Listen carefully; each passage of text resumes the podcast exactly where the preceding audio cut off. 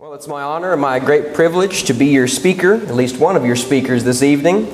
I feel a, a, great deal of gratitude and appreciation to the congregation here at Grapevine. I don't think I've ever spoken here at this building before. I've spoken in the area several times, but never for you all, and so I'm very thankful for that.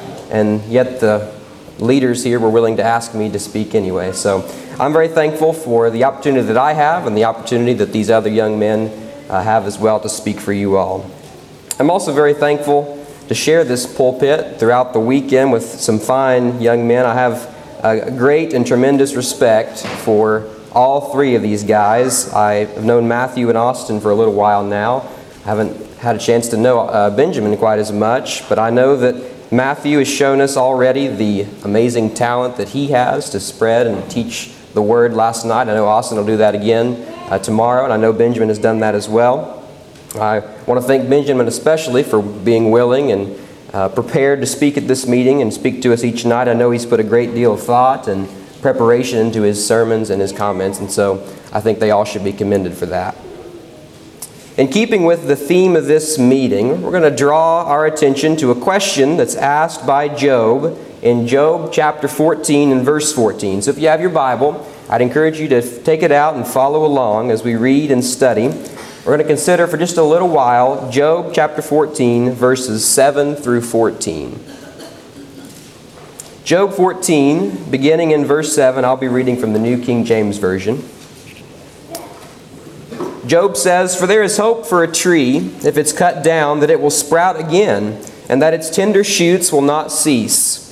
For though its root may grow old in the earth, and its stump may die in the ground, yet at the scent of water it will bud and bring forth branches like a plant. But man dies and is laid away. Indeed, he breathes his last, and where is he? As water disappears from the sea, and a river becomes parched and dries up, so man lies down and does not rise. Till the heavens are no more, they will not awake nor be roused from their sleep. Oh, that you would hide me in the grave, that you would conceal me until your wrath is past, that you would appoint me a set time and remember me. If a man dies, shall he live again? All the days of my hard service I will wait till my change comes. The story of Job and his trials and his situation is a familiar one to many Bible readers. As we read through the Old Testament, this narrative seems to stick out to us as an inspiring and a hope giving testimony that God, the God that we worship, is in control and is a rewarder of those who diligently seek Him. At the beginning of this book, we're introduced to this man whose earthly possessions far out exceed and outweigh that of his contemporaries. He was a wealthy man beyond compare, really. He had many sheep and cattle and other livestock. He, uh, God had blessed him with a large house and a large family, and really much more than even that. Life couldn't have been much better for him. But in the next two chapters, there in chapters 1 through 2, the plot begins to thicken a little bit when the devil or the accuser approaches God and says that if Job were to lose that wealth and that worldly gain, he'd surely lose his interest in serving the Lord and lose his faith too. Well, God allows the devil to take all of that away from Job, starting with his money and his cattle and his other livestock, and continuing with his own family, his wife and his kids, and finally ending with his own physical health. But through it all, Job never loses his faith in God despite what others around him try to tell him, at least at first anyway.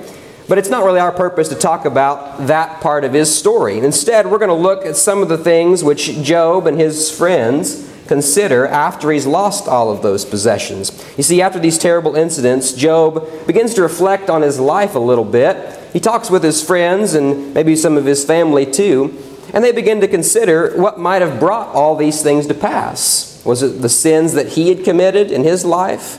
Was it just God's punishments on him and on the world? Was it the sins of his family or something they did? Or was it something else altogether? Well, one day while he's kind of thinking out loud, if you will, Job begins to complain to God about all the things that have happened to him. He even starts to accuse and blame God for what's happened. He says in chapter 1, or uh, verse 1 of chapter 14, rather, he says, Man who is born of woman is few of days and full of trouble. He comes forth like a flower and fades away. He flees like a shadow and does not continue.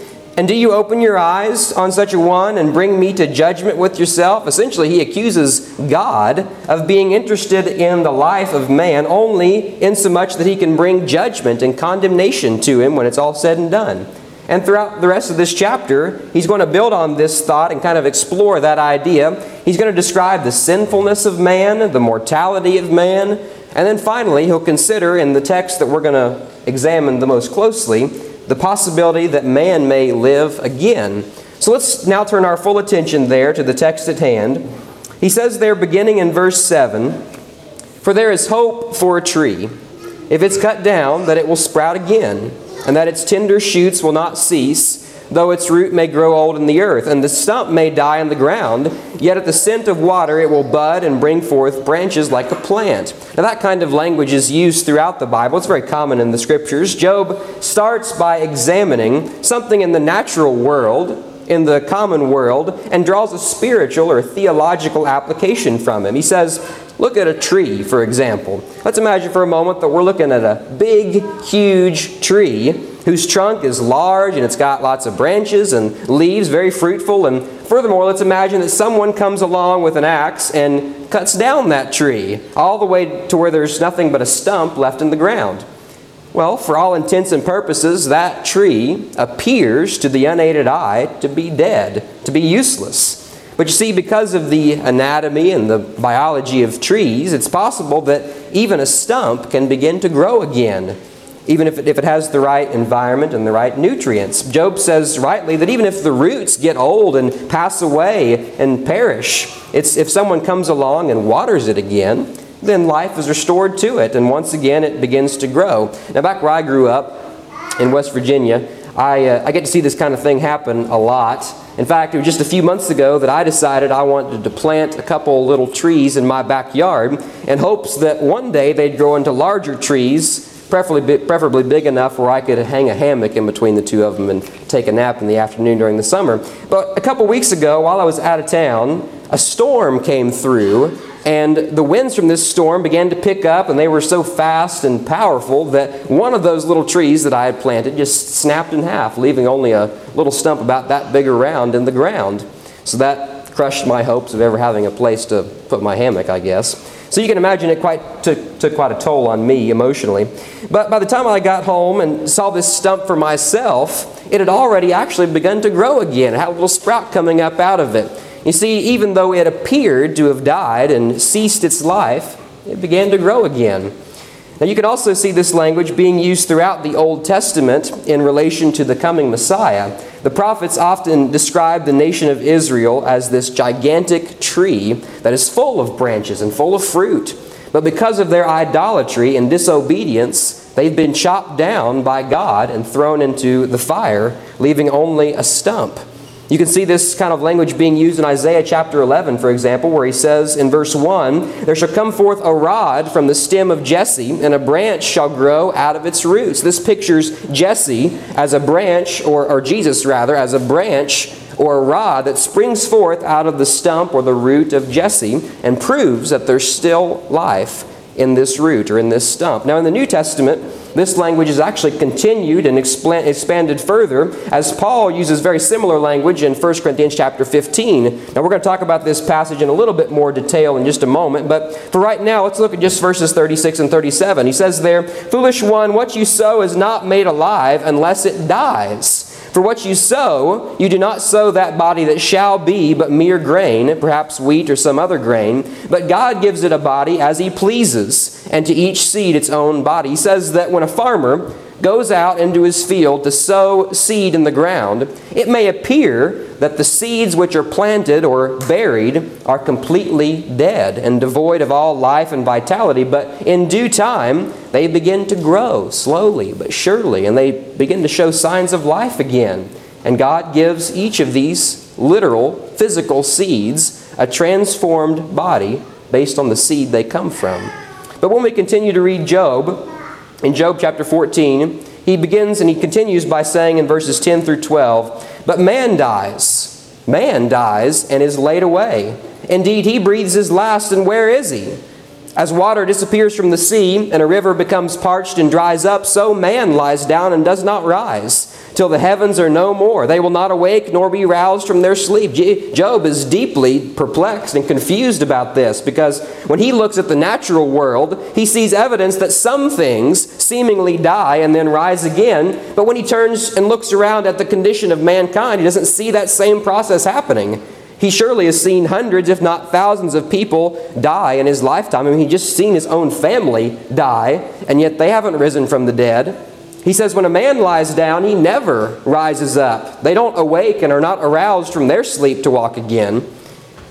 But this problem isn't only evident to Job. Apparently, the preacher noticed the very same problem when he says in Ecclesiastes chapter 3, verses 18 to 22 I said in my heart concerning the conditions of the sons of men, God tests them that they may see that they themselves are like animals. For what happens to the sons of men also happens to animals. One thing befalls them. As one dies, so dies the other. Surely they, have all, they all have one breath. Man has no advantage over animals, for all is vanity. All go to one place. All are from the dust, and all return to dust. Who knows the spirit of the sons of men, which goes upward, and the spirit of the animal, which goes down to the earth? So I perceive that nothing is better than a man or that a man should rejoice in his own works, for that is his heritage. For who can bring him to see what will happen after him?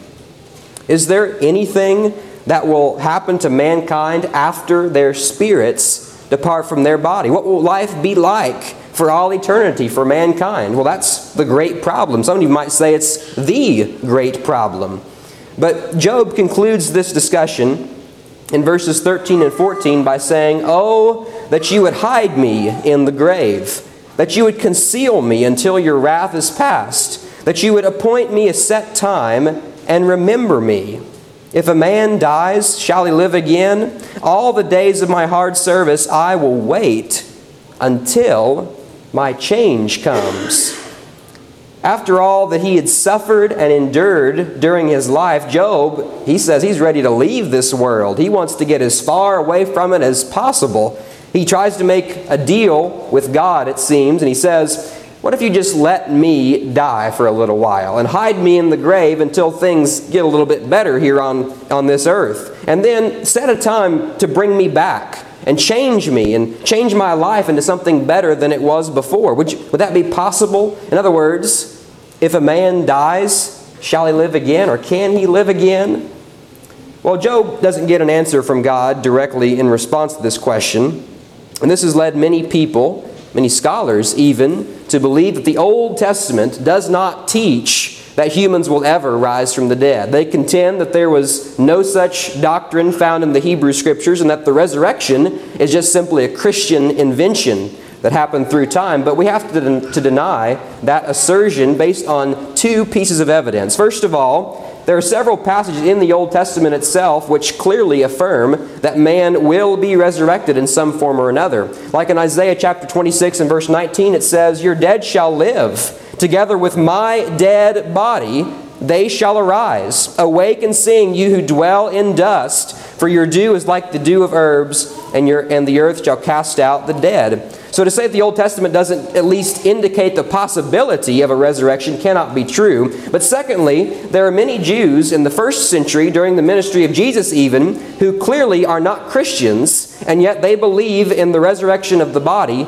based on the teachings of the Old Testament. For example, in Acts chapter 23, Paul is on trial in the city of Jerusalem for the things that he had done and taught. He's on before a council of Jews. And during his defense, he says in verse 6, or the Bible says in verse 6, but when Paul perceived that one part of the council were Sadducees and the other were Pharisees, he cried out to the council and said, Men and brethren, I am a Pharisee, the son of a Pharisee. Concerning the hope and resurrection of the dead, I am being judged. And when he had said this, a dissension arose between the Pharisees and the Sadducees, and the assembly was divided. For the Sadducees say there is no resurrection and no angel or spirit, but the Pharisees confess both.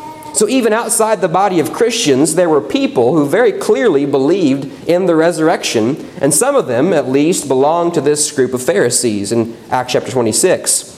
So, with these two scriptures and two pieces of evidence, we can conclude very confidently that the entire Bible, and not just the New Testament, teaches and affirms the resurrection of the body. But it's not our goal It's not our purpose to answer the question, what does the Bible teach about the resurrection? Our purpose is to answer Job's question, if a man dies, shall he live again? And if he does, what will that look like? Well, when we set out on a mission to study the Bible, to answer a Bible question, I think it'd be very unwise of us to only look at a small section of the Bible for our answer. The scriptures were written by the apostles and prophets through the inspiration of the Holy Spirit in such a way that we can't exclude any part of it, or else we run the risk of missing one of its teachings or misunderstanding one of its teachings. So, as we survey the scriptures, we quickly come to the realization that the Old Testament does not give us any examples of a true resurrected body. That is, a body that was once dead, once in a grave, and yet lives again and will never die again.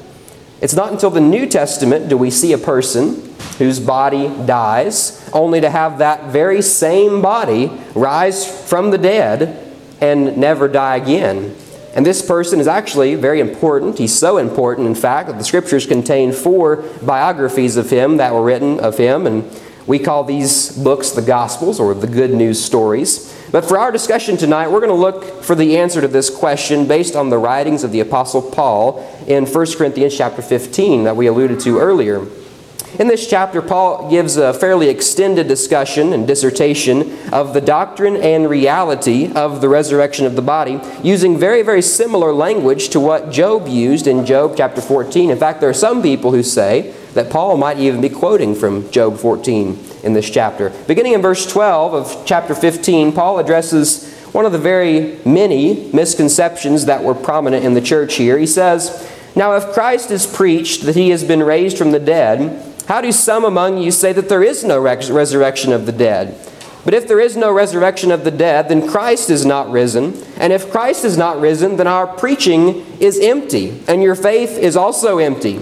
And yes, we are found false witnesses of God because we have testified of God that He raised up the Christ, whom He did not raise up, if in fact the dead do not rise. Apparently, there were some naysayers in Corinth who claimed that there were, was no such thing as the resurrection from the dead. History tells us that there were many pagan and idol worshippers in the Greek culture at this time who denied the possibility of the resurrection of, from the dead. And this ideology seems to have leaked into and influenced many of the Christians' uh, thought as well. But Paul's not going to have this, and he is very quick to correct them. Now, I have to apologize for something right here to you all. I think I, I may have wasted some of your all's time tonight because in these next few verses, Paul is going to give us the answer to the question we've been trying to answer now for about 15 minutes or so.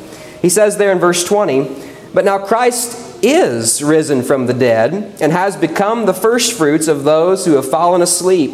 For since by man came death, by man also came the resurrection of the dead. For as in Adam all die, even so in Christ all shall be made alive.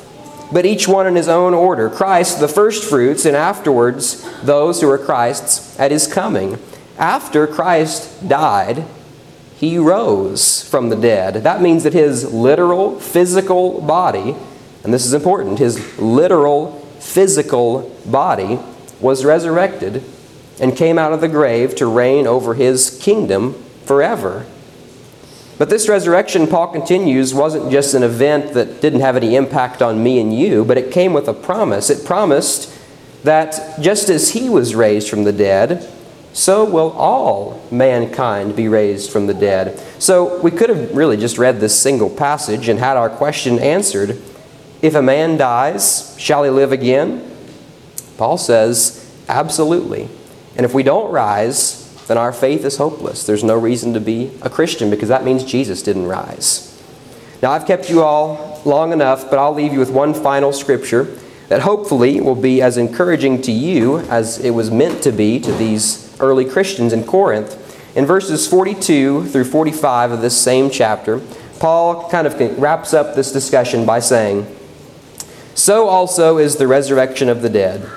The body is sown in corruption, it is raised in incorruption. It is sown in dishonor, it is raised in glory.